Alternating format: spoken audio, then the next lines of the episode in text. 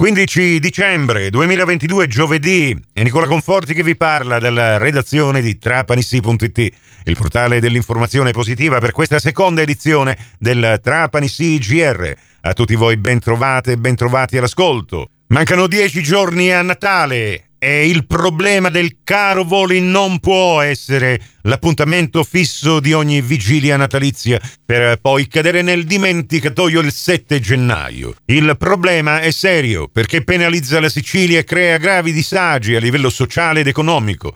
Per noi industriali questo è un periodo caldo in cui si chiudono contratti con le aziende e si prepara l'attività dell'anno successivo. Le trasferte, anche non programmabili per Roma e Milano, non possono costare circa 600 euro o magari non è possibile non trovare posto perché i collegamenti sono insufficienti. Lo ha dichiarato Antonino Lococo, presidente dell'Unione Industriali di Palermo che aderisce a Confcommercio e che Così lancia il suo grido d'allarme che si unisce a quello di altre categorie fortemente danneggiate. Secondo Lococo, il ricorso all'antitrust annunciato dal presidente della regione è sicuramente il primo atto importante, ma il problema andrà affrontato con atti concreti, nei modi e nelle sedi opportune, a cominciare dal 7 gennaio 2023 in modo da arrivare alla soluzione prima del prossimo Natale.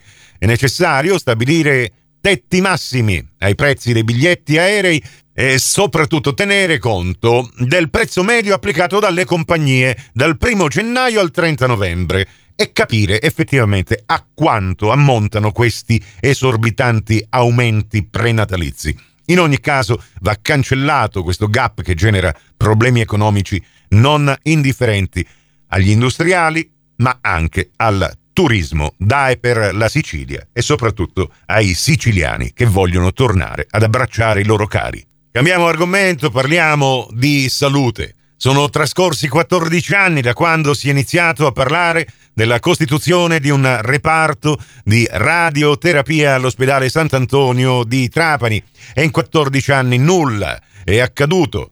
Il comitato promotore per la radioterapia Trapani che si è costituito nei mesi scorsi grazie ad un gruppo di tenniste amatoriali che organizza tornei per sensibilizzare la popolazione sull'argomento e che ha avuto già molte adesioni spontanee, denuncia adesso, con dati alla mano, quanto poco o niente sia stato fatto per avviare l'importante servizio sanitario per la comunità. Come è ben noto, l'ospedale provinciale Sant'Antonio Abate non ha un servizio di radioterapia e i pazienti oncologici, in numero sempre crescente, sono costretti a recarsi in provincia o a Palermo sopportando infiniti disagi e costi economici non indifferenti. È una vergogna sociale.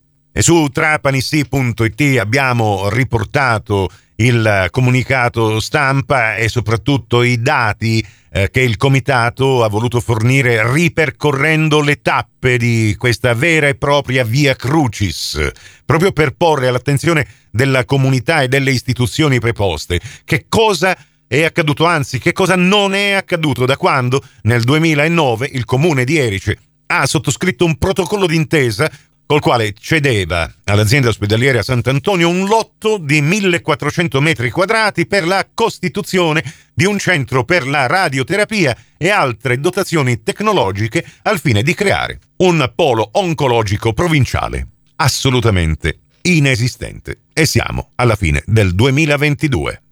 Parliamo di sport, di calcio, la Coppa Italia, i sedicesimi di finale, più o meno una passeggiata per il Trapani che ha battuto 7-0 la squadra juniores della Acireale ieri al provinciale. Adesso attendiamo di sapere quale sarà la prossima avversaria negli ottavi di finale del Trapani, soprattutto quando il Trapani dovrà giocare questa uh, gara, anche questa ad eliminazione diretta, visto che il calendario prevede la disputa degli ottavi per tutte le altre formazioni della Serie D il giorno dell'11 gennaio, ma in quella data il Trapani dovrà affrontare la gara di recupero contro il San Luca.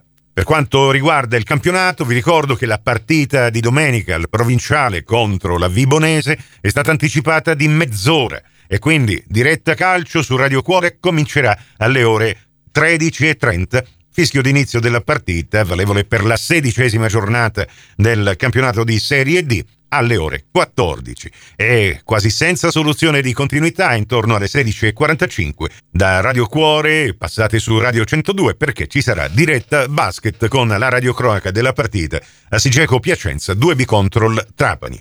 La terza edizione del Trapani CGR andrà in onda su Radio Cuore e Radio Fantastica alle 12.30 in ribattuta alle 16.30 su Radio 102 alle 15. Questa termina qui, tutto il resto lo trovate su trapanissi.it. A risentirci quindi alla radio più tardi con il prossimo GR locale o quando volete voi in podcast sul nostro portale.